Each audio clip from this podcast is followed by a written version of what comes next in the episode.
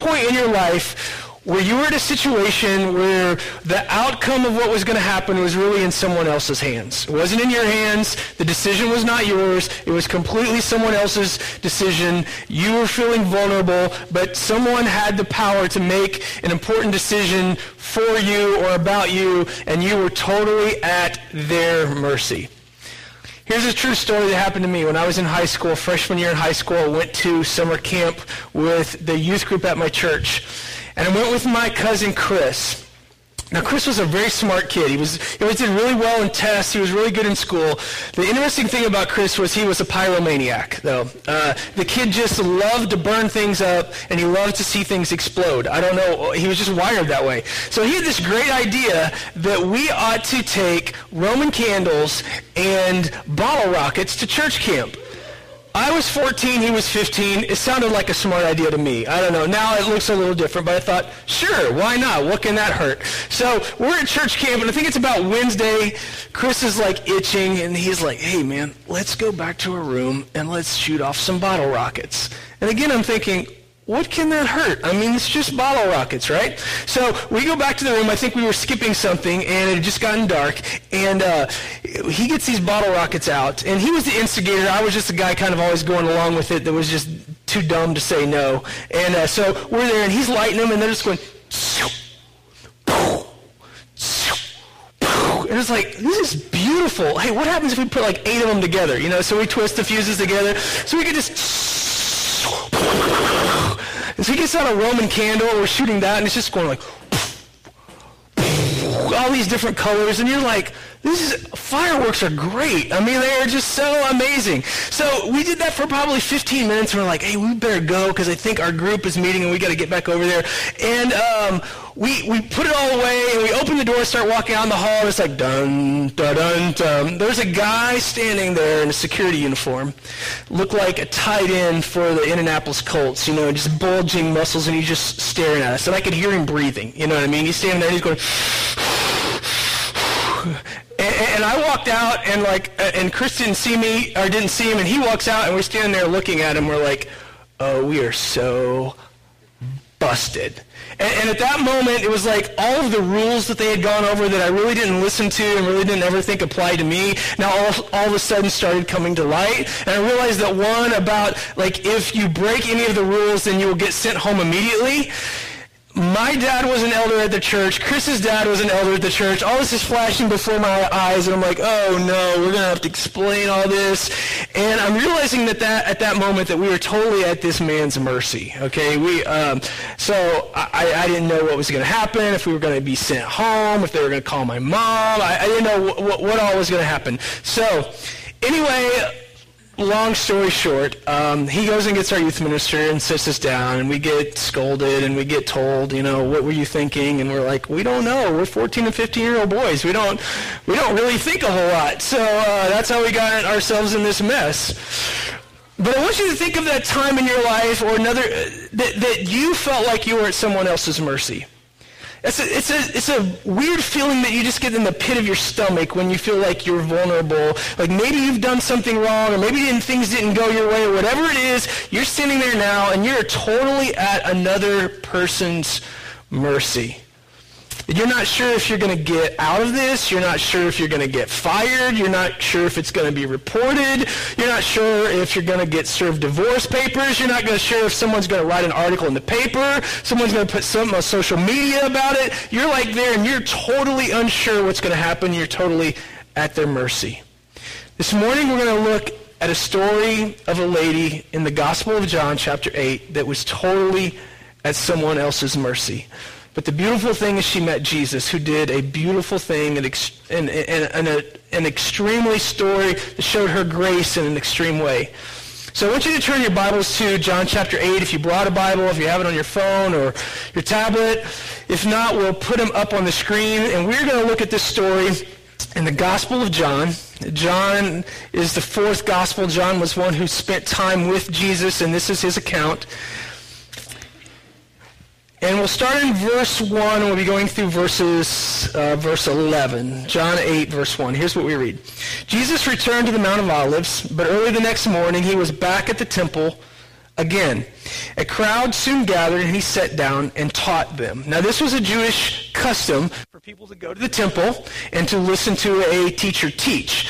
Now when Jesus was there though, he, he was like a first century rock star at this time. I mean whenever people were like always talking about Jesus, Jesus, you gotta hear this man Jesus. And everywhere he went, I mean it was standing room only, people were outside, they were just fascinated by the things that Jesus was saying. So this is what happens in this, in this case. Verse 3, as he was speaking, the teachers of religious law and the Pharisees brought a woman who had been caught in the act of adultery, and they put her in front of the crowd. Now, the, the Pharisees and religious leaders were kind of the arch nemesis uh, of Jesus. They, they were the ones Everyone loved Jesus except all the religious people. The religious people didn't because the things he said and taught were different than what they had said, and many times they contradicted the things that they were teaching, and, and this, this, all these rules and stuff that they upheld. And so there was always this tension between Jesus and the Pharisees. So the Pharisees bring this woman in front of Jesus that was caught in the act of adultery. And we don't know if she was married or not, or if the man was married. We don't really know a lot of details about it. But verse 4, Teacher, they said to Jesus, this woman was caught in the act of adultery, which is a clear violation of God's law in the Old Testament and, and God's best for, for her. So she, she doesn't really deny it. So we're assuming that maybe she is guilty. Verse 8, the law of Moses, they said, says to stone her. What do you say? Now, they were partially right here. Okay, in the Old Testament, it did instruct that in the, in the Old Testament law that a man and a woman were to be stoned if they were caught in the act of adultery. We find that in Leviticus chapter 20 and Deuteronomy chapter 22. But these religious leaders, these Pharisees, by not bringing the man and only the woman, they were really disregarding part of their own law. Now, they weren't really concerned about that because the, the, the, whole story doesn't really center about the woman. It's really about they're trying to get Jesus, not the woman. We see in verse 6. They were trying to trap him, trap Jesus, into saying something that they could use against him. So here's what was going on. They, they, they're trying to position Jesus in a corner. And if Jesus says that the woman shouldn't be stoned, if she shouldn't be stoned, they were going to say, oh, but in the Old Testament law, it says that you were supposed to stone her. So now you say you are the Son of God, but you're not even obeying the Old Testament. Or if he said that they could execute her, that was the Romans did not allow the Jews at this point to carry out this and to um, do this form of punishment, they'd have to go through a Roman court system. So if, if Jesus said that they could execute her, then they would say, well, Jesus, now you're going against the Roman law because the Romans won't let us do that. So how are we supposed to do this, Jesus? How are we supposed to either let her go and then we don't obey the law or we stone her and we're against the Roman law? And they're thinking, we got him here. We got him. We, we know. We have pinned him in the corner and he is not going to get out of this one. And then the second part of verse 6, Jesus does something interesting. It says, But he stooped down and wrote in the dust with his finger. Now, this was the very first sign to the Pharisees that they were in trouble, okay, that their plan wasn't going to happen. Because they think, we have got him, he's squirming, we, he, he's on the hot seat, you know, what's he going to do now? And Jesus just calmly just reaches down, he's like writing in the dust. Just, he's not worried, he's calm, no big deal. They're not rattling him. They're not, nothing that they're doing is throwing him off. Verse 7, they kept demanding an answer. So he stood up again and said, all right, here's the answer. Here's what I'm going to give you. Here's what you should do. Let the one who has never sinned throw the first stone. Now notice the brilliance in what Jesus did here. He, he upheld the Old Testament law by allowing them to stone her if they chose. And he emphasized the beauty and the compassion of his heavenly father by turning it around on them and basically saying, okay, if that's what you want to do, whoever hasn't sinned, you be the first one to throw the stone at her. I mean, this wasn't an option that the Pharisees had bargained on. I mean, they're like, darn it, man, we thought we had him. I mean, we thought this, we, we, we had him, and we put this plan together, and then all of a sudden, he leaves them speechless. In fact, verse 8, then he stooped down again and wrote in the dust. Now, again, we don't know what Jesus wrote in the dust, but whatever it was had a very powerful impact on the people who were there, the, the people who were watching it. So I, I don't know what it, what it was, but I, I would like to think this, okay? Now, this is not in the Bible. This is just my wishful thinking. I would like to think that maybe it was the name and the sins of the accusers that had brought Jesus to them. I mean, that would have been beautiful if that's what happened. I mean, if, if, they were all standing around with their stones in their hand, ready to stone this woman, and, and Jesus writes, Ephraim, wife doesn't know about your girlfriend. And he writes, Josiah took an extra hundred shekels out of the temple offering. Dude. Asher goes drag racing with dad's camel on Friday nights for pink slips. You know, like whatever he wrote on the ground, all of a sudden, like, it's just amazing because look what happens in verse 9. When the accusers heard this, they slipped away one by one, quickly and quietly, beginning with the oldest, and until only Jesus was left in the middle of the crowd with this woman. So they're, they're gone. I mean, these guys, whenever they see this, whenever they hear this, whenever Jesus takes it and turns it around on them, they vanish. I mean, it's like a redneck leaving a Justin Bieber concert, right? I mean, it's like they're gone. They are nowhere to be found. And imagine, I like to imagine that you could hear the rocks falling and hitting the ground. I mean, of all the ones who they came, they bring in the rocks. And all of a sudden, one by one, you just hear this thud, thud, thud thud. And they just turn around and they just walk away. Just walk away. They didn't really have anything to say. I mean, it was they, they came here, they brought this woman, they were trying to trap Jesus, and now somehow he turned this whole thing on them, and they just stand there with their jaws open, and they don't know what to say. Verse 10. Then Jesus stood up again and said to the woman, Where are your accusers? Didn't even one of them condemn you? No, Lord, she said. And Jesus said, Neither do I. Go and sin no more. Now, I think the beautiful thing about what Jesus did here is he didn't ignore what the woman had done, but he dealt with it and he addressed it in, in a very compassionate and grace-filled way that showed her mercy. And the bottom line from this story that I want you and I to see, if you don't get anything else out of it today, is remember this one thing. Jesus made a difference he didn't make a point.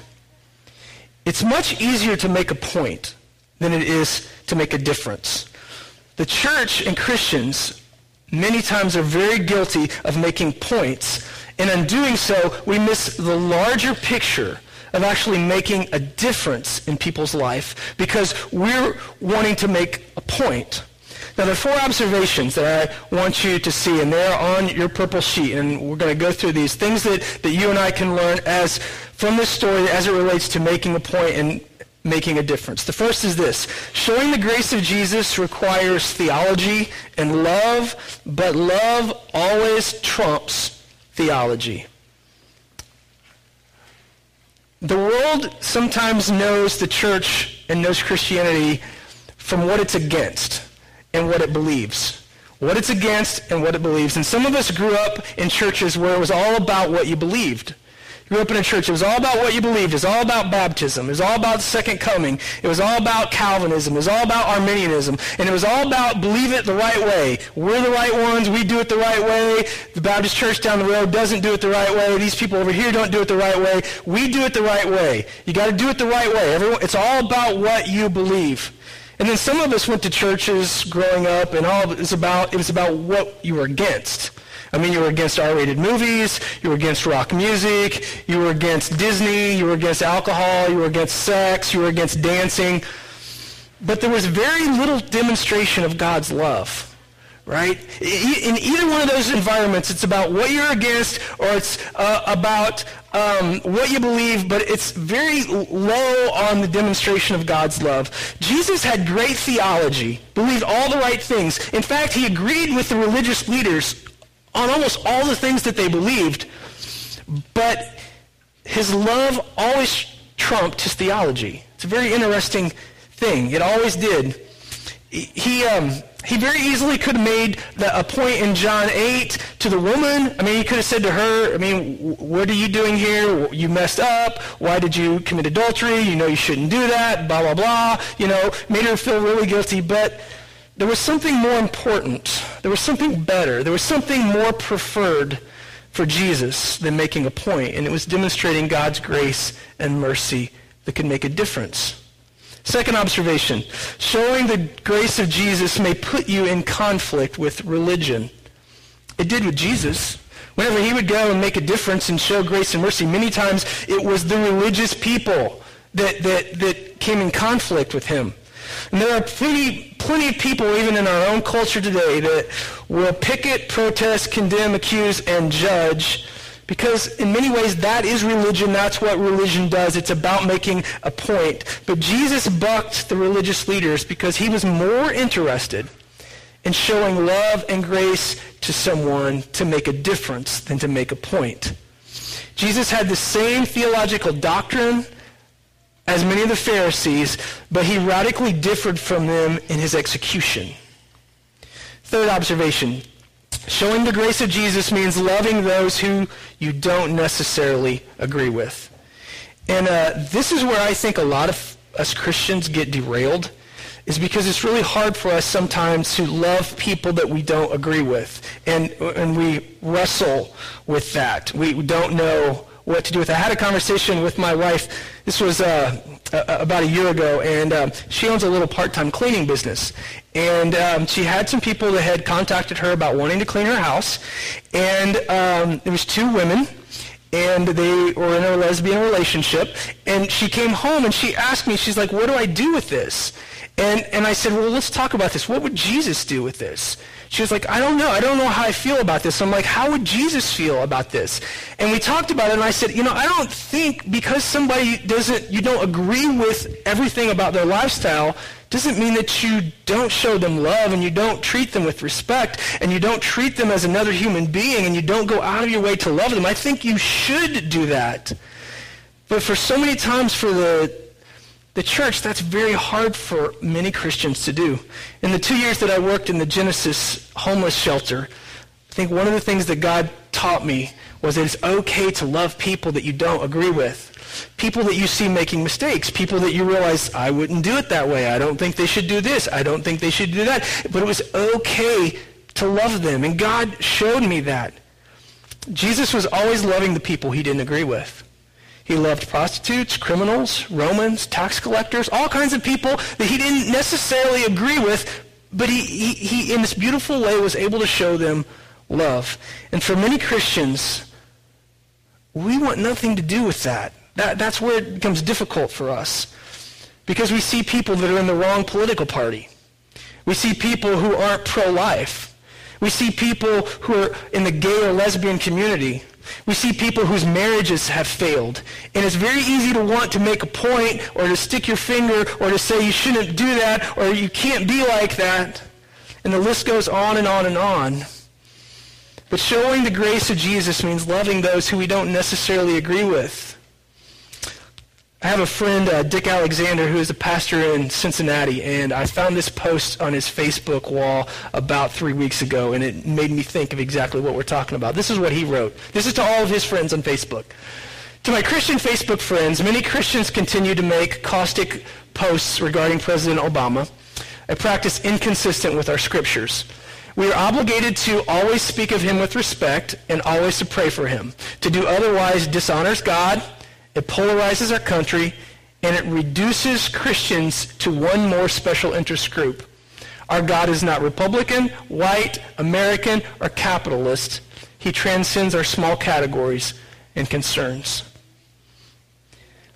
The thing that I see in the story with Jesus and the woman caught in the act of adultery is it would have been really easy for Jesus to point his finger and tell the woman all the things that she had done wrong, how he disagreed with her, all the mistakes that she made. But instead, he offered her grace and mercy and showed her love in a way that I cannot help but think made a deep difference and impact in her life. Fourth observation from this passage, showing the grace of Jesus means that you have to be willing to embrace the craziness. Now, one of the things that I love to do, this feeling, is I love walking into a hotel room for the first time when you walk in and it smells clean. You know, you look at the bed and it's made and it's real tight. And uh, if it's a real nice hotel, maybe they even have a little folded card on the pillow and maybe a little mint there. And you just walk around and everything is exactly where it should be. And it's just kind of a wonderful feeling, isn't it? And if you travel for business and, you know, you've had a long day, you walk in, it's just nice to go in and it's just, it's just like that. Well, many times we expect people's lives to be like that, though. And, and, the reality is, when you, when you help a person or when you show love to a person, you find out very quickly that none of our lives look like a clean hotel room, okay? In fact, most of our lives look like the basement where four teenagers have been living for the last month. And it's messy and kind of stinky, and there's like some leftover pizza over there, and you don't even want to pick that up because you're not really sure what it is, and you're just kind of a little bit grossed out about the whole thing. In reality, beyond the, this, this flesh or this mirage that we have, when you get into people's lives, you realize really that's what most of our lives look like. And showing the grace of Jesus means many times you have to step into the mess. You have to step into the craziness. And some of you in this room I have served alongside of. I've stood there and I've prayed with and I've helped people and we've done things together. And you realize the mess that it, it means when you love people, when you try to make a difference in people's lives. It's not clean and easy and, and just simple. It's sometimes radically messy. But showing the grace of Jesus means, you know what? You just step into that craziness. You just step into that mess. You just realize that it, if it was all about clean and concise and beautiful and orderly, Jesus would have never gone to the cross for any of us. Because the cross was not like a clean hotel room at the Ritz-Carlton. The, the cross was like this dirty, gross place where he went and endured all of our sin and all of our shame. And he was willing to embrace the craziness and to step in to what was uncomfortable. Now, I'm going to have April Harper come up here for just a second. Some of you know April. Um, she is our children's director here at Exodus. And the reason I'm going to have um, April come up here and we're going to have a few questions is because God has laid some things on April's heart that really go exactly with what we're talking about today. And about a month ago, you and I were sitting talking about it, and um, I was like, April, that is amazing. I'm like, you got to tell people about this. You, you, can't just like, and I know you have been, but I, I, I, I wanted you to come up here and to be able to uh, share some things. So um, I want to first ask you, April, why don't you just share with everyone kind of this ministry opportunity that God has laid on your heart, okay? Can you share that with us? Yeah. I apologize already because... Is this on? Yeah, okay. you're on. I'm terrible at public speaking, and the thought of it is really scary. So you're going to do fine. Just relax, take okay. a deep breath. so tell us about this opportunity, yeah. this thing that God has laid on your heart. Mm-hmm. So um, in high school, I had a best friend named Rochelle. And if you were at Feast and Give last year, I talked about this a little bit. Her ministry is called Scarlet Hope, and it's in Louisville, Kentucky. She started it a few years ago. And essentially, she uh, ministers to women in the sex industry in Louisville. And so a variety of different forms. But um, I've had several opportunities to just volunteer in her ministry. And in doing so, I felt like this is something that I am very like formatted to do. It's some it's just it's totally on my heart all the time and I really really enjoy building friends, building relationships with these women. And recently though, in the past couple of months, 3 months or whatever it's been, God has really laid it on my heart of sorry. Of why are you not doing this in Bloomington? And so I've kind of, um, it's been honestly very incredible because it's not been me at all. It's been all these things coming together around me of other women who want to do the same thing. And so um, we've started kind of praying about this and working together to see what can happen. But ultimately, it's to show the love of Christ to the women in the sex industry here in Bloomington, whatever that means. So explain to us, like, okay, in Louisville, you've gone down there mm-hmm. and volunteered. Mm-hmm. What does that look like? I mean, what do what do they do? That your friend in high school. What's the ministry look like? Because when you say that, it's kind of hard for us to go like. It sounds like a great idea, but what's the action plan? What do yeah. you do? So um, what we would do there is prepare meals, and there would be lots of people who would do this all kinds of churches would kind of grow together to prepare all these meals, and we would on Thursday nights bring them into about now it's 20 different strip clubs. And so it's a group of maybe about 50 women who are like you or I, all different ages, who just get together um, at like 7 p.m. and pray for a couple of hours and praise God. And then around 9 o'clock, everyone kind of divides up and goes into your club.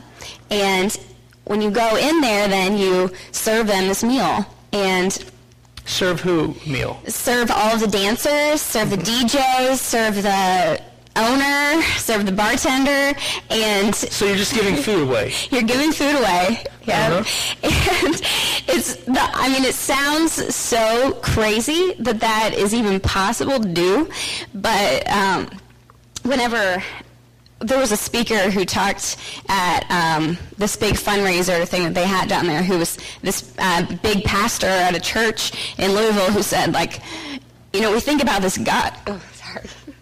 It's probably the worst ever. We no. think You're doing fine.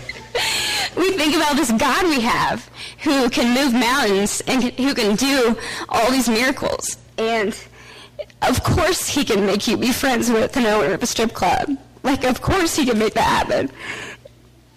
okay. So you go in there and you, you give food away. And like, what? Tell us in Louisville, what's the response? Like, amazing. The kid, they love you. They love you, and they want to be your friend. And um, so we go, we would go in and set up and I just say hi to everybody and they know you by name. And, and, they call you what? You told me that. The church ladies. They call the church ladies. So they say, here come the church ladies? Yeah, the church ladies are here. and they're so happy and they're so hungry. And uh. um, and so ultimately, after like setting up and just bringing plates around to people, then they will, then you just have some time kind of just to talk. And so, um, you know, you're standing in this club where all this crazy stuff is going on, but you can find yourself in just a conversation with one person, and it's just you guys. And, um, you know, I'd ask them, like, like, what can I pray for you about, or what's going on in your life? How are you doing? And and they'll tell you everything. And then, I mean, I've with several women, I've just prayed with them right there. So um, it seems just super weird and super mm. uncomfortable. But the thing about it is, like, I know that Satan is just so ticked off at me right now, and mm. and so mad at all those women who were doing that every week. And through that, it, you know, it's because God is, wants to do these great things and show the love of Christ to these women. And it's, it feels so hard to do, and He likes it like that. You know, Satan likes it like that. So, so at Scarlet Hope, what are some of the success stories that they've seen? I mean, how have they oh really gosh. made a difference? Give us just an example. Yeah, so over, um, you know, it's been like four years or something this has been going on, and um, there have been maybe 200 women who have given their life to Christ, who they've worked their way out of the clubs, but maybe that's taken a year or so, even after giving their life to Christ, like getting out of the pit. And they've helped them to create resumes that are like skills based. Some of these women have been in the in the club dancing for 20 years, have never done any other job than that. And then you want to get an, a different job it is possible and they but they help them to create these like skills based resumes and go through all of these kind of like rehab programs to be off of drugs and um, just be their friend alongside of them the whole way. But her ministry, Scarlet Hope, it now, just this past fall, they launched like a housing program too. So in their huge house that was donated to them, they house women, and then those are ones they can really help, you know, day to day. So, um, there, I mean, it's, it's twofold, but it's certainly helping them have a more life-giving existence. Mm-hmm. But number one, it's just helping them to know who Jesus is, and that's it. There are no ulterior motives. It's not, like, and that's something that, we, that are very, very clear about. Is we're not here to get women out of the club. We are here to show them Jesus, and then they ultimately will. Mm-hmm. But it's not a judgment thing. It's just right. So what love. we're talking about, it's not so much you're making a point. You're there to just to make a difference and to love them and accept them for where they're at, and Absolutely. to try to help them. So talk a little bit about your plan for Bloomington. God's laid that on your heart. So like, what are you hoping over the next couple of months to yeah. to do, and what does that look like? Yeah. So. Um, ultimately, we want to go into places here in Bloomington. Um, right now, though, there's like a team of seven women who we pray together every week um, at 6.15 on Thursday nights. And um, during that time, we're just asking God to tell us when to move and where to move to. We have no idea, honestly, if we're going to do exactly what um, Scarlet Hope does, but something like that probably. Um, that's the idea. And um, but we are totally open to God just telling us what what to do and how to minister here in Bloomington because it is different than Louisville. So you're trying to just hear and respond. That's mm-hmm. one thing we talk about here at Exodus. Just listen to God, ask God, and listen to what He says, and then respond. Mm-hmm. And then, what if people here wanted to be a part of this with you? How would they do that? Yeah. So you could come talk to me. Um, anytime I can stay up here today if you want to talk. But um, ultimately, like you could come on Thursday nights to pray for us, to pray with us for the um, the women who are involved in this now, or for the owners involved in this now. And it's simply just prayer um, for like an hour each week. Mm-hmm. Um, ultimately, it's just the idea of telling these people, though, somehow asking the owners of the clubs and showing this crazy kind of love that you're talking about of like we are here because God has sent us to do something kind and loving for these women. Mm-hmm. And just to put it in those terms rather than right. some kind of judgment. Which is totally unexpected from them because yeah. they are used to people wanting something from them in return, yeah. right? They're yeah. not used to people just being nice to them or loving them and not wanting anything back. Yeah. Right, exactly. Let me do this. I want to pray for you, okay? And uh, so let's bow our heads. And would you just reach out a hand towards April and, and let's just say a prayer. Father, um, I just lift April up, and I thank you for her passion and her leadership. And uh, with what you've laid on her heart, uh, this ministry opportunity, I just pray that you would um, do wonderful things through her and the other ladies that are a part of it. Father, show them what you want them to do, and then give them the courage to follow you and uh, know that um, there's people here in Bloomington, there's women in Bloomington that you want to reach, and that you want to know your just crazy, ridiculous, unexplainable love. And uh, Father, may you use April and um, several of her friends just to be the conduit for that. Father, we just pray for that, and um, we believe that you do miraculous things, that you do big things, that if you're a God that's able to do all the things that, that we've seen in our own life, you are able to uh, help a group of ladies make friends with um, women who are strippers and find um, uh, owners of clubs that would be willing to allow them to just to do that. And we just pray for that, and we pray um, in the name and in the power of Jesus. Amen. Amen. Thank you, April. Appreciate it. So we're going to move into a time of response now, and we do that in three different ways. We're going to take the Lord's Supper together, and if you uh, come here to Exodus, normally you know how we do that. If we're going to have people up here at the front, and whenever you're ready, Jeremy's going to be singing. You come up and you uh, just take the, the bread and uh, dip it in the juice, and you can take it with you then, or go back to your seat. At the same time, we'll have people in the prayer room. The prayer room today is to your left, to my right, back where the nursery normally is. We've we've moved it on you, so. Um, if you're at a point where you want someone to pray for you, you can go back there. And then uh, following communion, we'll be passing the green buckets for offering as a way to give back to God. Before we do that, I have three questions that I want to leave with you. Three questions of application to consider. Okay? And here's the first one. How are you like the Pharisees in the story? Is there a part of you that, that is like them, that's condemning of other people, that, that has certain things that you stand for and want to make a point and want to make sure this is like that and everyone knows that this is the way it's supposed to be? How are you like the Pharisees? Because when I look at deep inside of me, I see a lot of Pharisee in the way that I think. Second question, how are you like the woman in the story? Maybe you've come today and you're just at the point where you need to see God's love. You need to be shown God's love. You, you need to know and experience God's love. And if that's where you are, we would love to talk to you. I would love to talk to you. People in the prayer room today would love to talk with you and help you know what that means, what that looks like, what's the first step, how do I do it. Maybe that's the decision that God's laid on your heart today. Third question to consider is how can you be more like Jesus?